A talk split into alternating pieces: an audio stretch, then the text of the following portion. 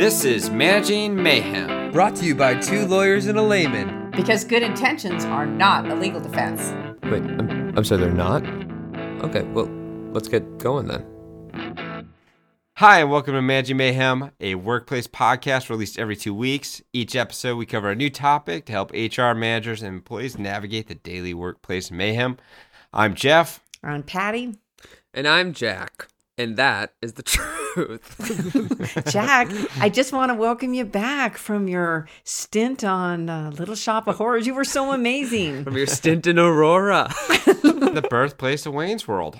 and truly the birthplace of Wayne's World. But Jack, how did they get about 1,800 people, 15 1800 every show? I mean, Literally crazy. Every time, every day, I was just like, "Where are you guys coming from? Yeah. Where are you coming from?" you were so good, Jack, though. You were so good. Yeah, it was great. It was really good. It was really fun. I was really glad to do it, and uh, now I'm glad to not have to drive an hour to the theater every day. Yeah, well, well, welcome back. Thank you. yeah, you can hang out with us for an hour every day. No. Different kind of hell. Okay, so what are we talking about today? Today, we're talking about TRAP agreements, and those are also known as training repayment agreement provisions. I love how they get really creative. Really Yeah. hate the acronym. I'm already scared about it. Well, I'll tell you what. We're going to walk through what they are, but a lot of companies use them. And recently, states and federal agencies have really been coming down on them. right. So, we're going to talk about what they are, why they can be a problem, and what you should do. Now, keep in mind, this is a trending and developing topic. And so, Okay. we don't have clear guidance yet from the federal agencies. But boy, they are really coming down on these agreements. So it's it's time, unfortunately, that we need to look at these. So okay, so what is a trap agreement? So basically, it's a contract that requires a worker to pay back training costs if they leave the job before the end of a certain time period. So it's like, hey, we are going to send you, new employee, to a training course. We are so great, you know, and we'll pay for that course for you. But, ooh, sign this little agreement, the trainee repayment agreement, that says you're going to have to stay with us for three years or two years, or else you're going to have to pay that training fee back. Um, and the whole point of it is that, from an employer's perspective, and they've been used for many, many years, is that we are putting this investment in you. We want loyalty from you. Don't you have to just train people for a job anyway? Isn't that part of your job? Well, there, there are a couple things. I mean, What do you work for a federal agency or something, Jack? You're with the NLRB? I don't have to tell you my private life. yeah, I'm an undercover worker. no, I think this is where a lot of the confusion is coming from. But you see these agreements all the time. We've drafted a number of them where your company is going to invest, and I think the the scale is is it required as far as for the person to do their job the train required or is this something to help them better themselves that we're just offering as a perk to our employees there's there are all these factors that i think come into it but okay, can you give me an example of a trap agreement? I'm turned around. Let's talk PetSmart. Yes. I think that'll give you PetSmart's under fire Thank you. right now. Um, Pet so- Smart's being sued right now. Honestly, we all saw it coming. So PetSmart, you know, they advertise this free paid training in their job posts. And Okay. and so Miss Scally took a job at PetSmart. She believed, wow, I'm getting free training and I'm going to learn how to be a groomer. So, Yeah, you know, okay. typically you start as a bather and then you move to grooming. Okay. I, the reason I'm and that's just Jack doing life. That's just me every Bathing. I bathe and I groom and I go to bed. and nobody paid me for that or for the products. no. So basically, what PetSmart's saying is that we're going to do this free training, but you have to sign an agreement that you're going to pay us back $5,000 for this on the job education and training from our grooming academy if you leave us or we're fired or laid off within two years of beginning to work. And in that agreement, the employee has to pay back that amount either through a payroll deduction or being sued if they don't pay it back. It's basically a contractual agreement. That is a training repayment agreement. it's a trap. And so basically, they are suing people. Wait, who PetSmart was suing people? Yeah. Yes. Okay. They were suing them, going after them or deducting from wages to get that five grand back because they were mad that people were leaving after a year when they didn't like bathing dogs. Okay. And I think on, on PetSmart, they said if you left after one year, you pay half or some prorated amount. If you left before one year, you got to pay the full thing back. but that's that's essentially it. Okay. So essentially, they're saying we're training you to go from a washer to groomer. That training costs money. The cost here is $5,000. In order to repay that, you work for two years here minimum. Or if you leave, you owe us five grand. Right. Okay, so I'm going to look at the employer side of this. Hey, we're investing five grand, you know, to send you to training, and then you're just going to take that and walk over to Petco. You know, that's a that's frustrating for employers. You know, Sure. um, on the other hand, what is the PetSmart Grooming Academy? I don't know. I've applied like six times. They do not like my work. I'm going to give you another example. And this one drew widespread interest because it was on TikTok, and apparently anything on TikTok draws widespread interest. But um, Well, yeah. it was a physician assistant, pretty high level paying position that said, We are going to hire you for our Skin and Cancer Institute, and we're going to send you to training to help you do your position. But this person signed a training reimbursement agreement and they sued her for $140,000 in damages. Wow. Um, I don't know what all that entailed, but I know some other agreements are saying attorney's fees, costs, uh, interest.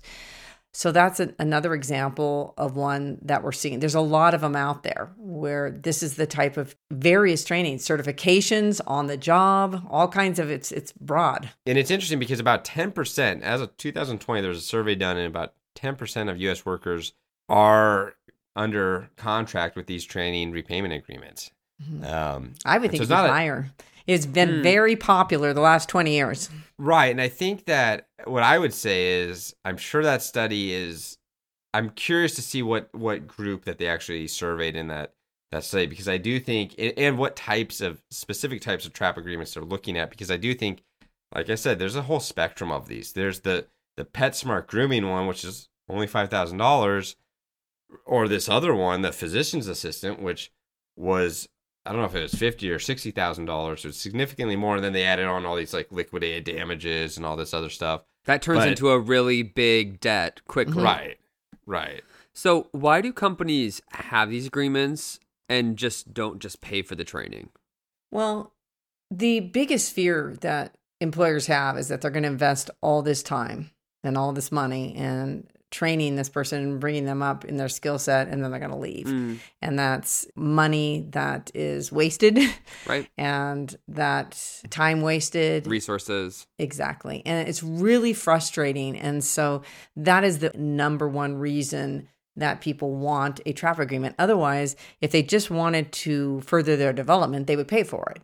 And so the reason they want this in exchange is because they want to get some return on their investment from that employee. Okay. They're usually skills or certifications that go directly to the, the employee. And so, like, all of a sudden, Jeff Ball is a certified X, and I don't have to work necessarily for Management Northwest. I could go Right. to Management Southwest. So essentially, they're going. They're going. We helped you level up. Now you're going to use that skill here. Right you right. could see, couldn't you, Jack, how that'd be frustrating I as an employer? I'm going to spend 40 grand to help you, and then you just walk. Yeah, that's true. Because also, you're taking that skill away no matter what when you're done with that training. Right. And then you're going to have to get someone else in there who either has a skill or pay for it again. And I wonder if if there are employees who do that, who go, I'm going to go to this job, get this training because I want this training and this certificate or Yeah. this skill set, and then I'm going to go where I really want to work. I think Right. it became a pattern, and I think we were having retention issues anyway with people skipping around to jobs. And so that incentivized employers to be like, I'm tired of this. I'm losing a lot of money on training. We're investing And- in you. You can invest in us. Exactly. Okay. I can I can see some of that logic. Mhm. Hate Yeah. the acronym, but I see some of the logic. so it does ultimately, despite the terrible acronym, seem fair. It's business, and you're trading time and skill for money and uh, an acknowledgement of that effort and a payback with your time. So, what are the problems with these kind of agreements then? So originally, when these were coming around, they were really more for specialized training costs for your higher skilled, higher wage workers. Okay. Um, people in technology, securities, medical, you're trying to get them certified. They're going to be with you for a long time. But now they're being used like PetSmart for low to moderate wage employees, Hmm. industries, and they're really impacting those lower wage groups. I mean, I think that's the the biggest concern is Hmm. These people they can't get out of them. They're going to stay with the company. They're afraid to leave the company because they're going to get sued. Or you're going to incur massive debt, Right. To become a groomer, right? which isn't going to pay an exponential amount once you're certified anyway. And they also said it's free. I mean, PetSmart's got some problems there. Well, it seems like as soon as you tell people it's free or misrepresent what's happening, then you seem that seems like you have a problem. Yeah. Yeah. And, you know, eh, the employer's perspective, it's a retention tool and we're helping them develop. But from an employee's perspective, it really limits their ability to leave the job because of the consequences. So they're trapped. That's where the trap comes in. Because if I leave this job, which I ended up not wanting to be a groomer at PetSmart, I'm going to owe so much money. I can't afford that. Right. So some of the arguments are that you basically are having a non-compete for them to stay there. Right. Also, you do lose as an employee you're negotiating for even wages because they're like, well, we we don't have to give them a raise because we know they'll never leave because they'll have to pay us back so Oh. much money, and so that could potentially be an unfair labor practice as well. Or what if you want to report a safety concern or a sexual harassment concern, but you're worried that they'll fire you and you'll have to pay this huge thing? So will that have a chilling effect? So see, from an employee's perspective, you could feel trapped on a lot of different fronts. And Yes. that is the primary concern from employees. That is actually that's hard. You can be Mm-hmm. really stuck in a situation. Right. Well, and like looking back at, at PetSmart, I mean, we have their whole the whole complaint against them. It says free paid training, but essentially what it is, it's this five thousand dollar trap agreement. So it's not really free because it's just on you to make sure you stay there long enough. But it's also going to their quote unquote grooming academy, which is also part of PetSmart, which makes it additionally problematic. Hmm. And it's really just a requirement of the job. You have to be a certified groomer. And so it gets into this, well, you're just on the job training. Like what? Pay you- five grand. And so Right. to- to me, what they're starting to do is just pass on what would normally be the cost of doing business to train your employees. And Jack, that's looping back to what you said initially. Are you just basically trying to shift the economic realities of being a business owner to the employees, and many of them which are lower wage workers? Yeah, you're just asking a low wage worker to carry the brunt of your cost of doing business. Exactly. Right. So, what is trending now with state and federal agencies? What are they doing?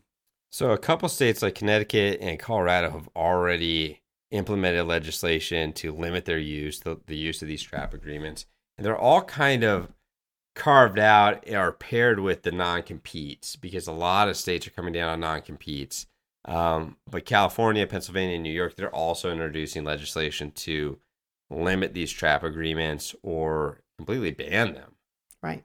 The other thing is, is that some states already have on the books laws that prohibit you from taking final pay deductions for this type of benefit that really benefits the employer primarily. And so that would be Right. Oregon, for example. California already had a law saying you can't pass on to the employee for them to be responsible for reasonable business expenses. So the states are coming in hot on that anyway. But now we have the Federal Trade Commission. And I remember thinking, why would the Federal Trade Commission get involved in this? I mean, we never even hear about them.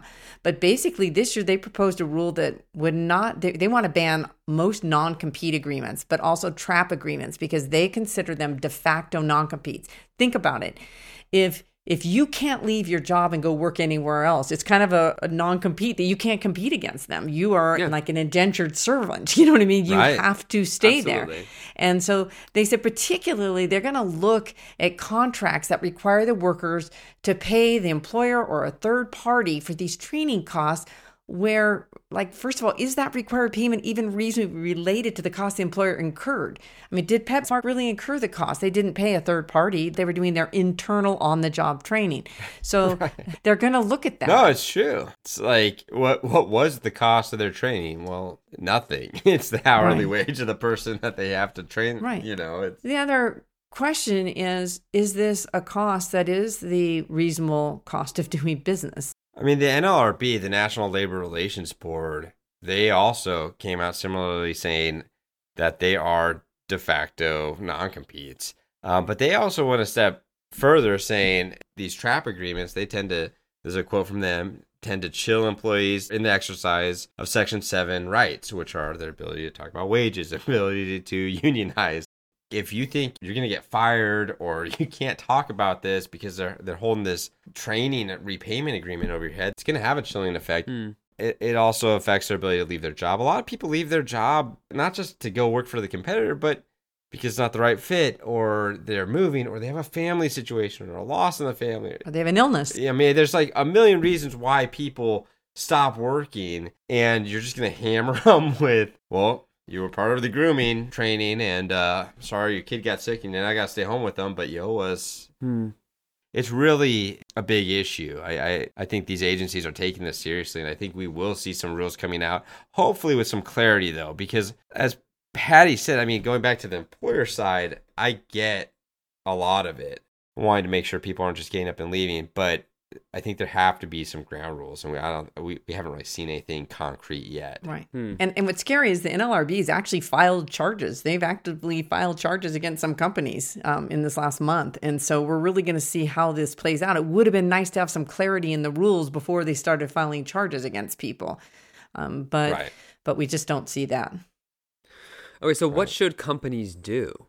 Because this is an evolving area, but they're also filing charges, you need to immediately pull that training repayment agreement and send it to legal counsel and see if there's some major red flags.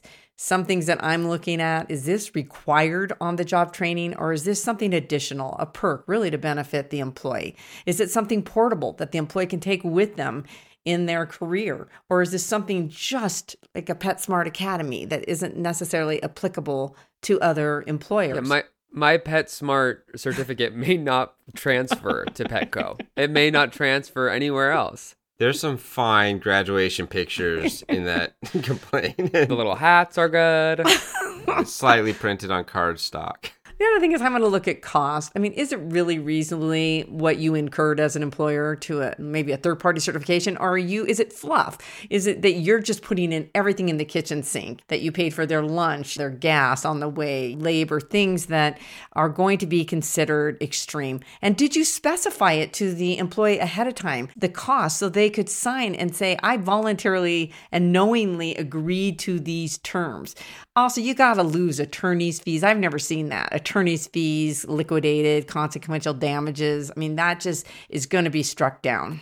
The other thing is is the level of the position. I I, I think they're concerned about the low wage, low to moderate wage employees. They're not as concerned about the top 10% of the company or the higher paid employees because those are the people who are usually already open to non-competes and things of that nature. It's really are you having an impact on those lower wage employees and Im- impairing their mobility to move to other jobs um kind of just like leeching off of them Right. the other thing I think is a component is is the length of time that they have to serve before they're, um, you know, they're no longer gonna be sued for for having to pay it back.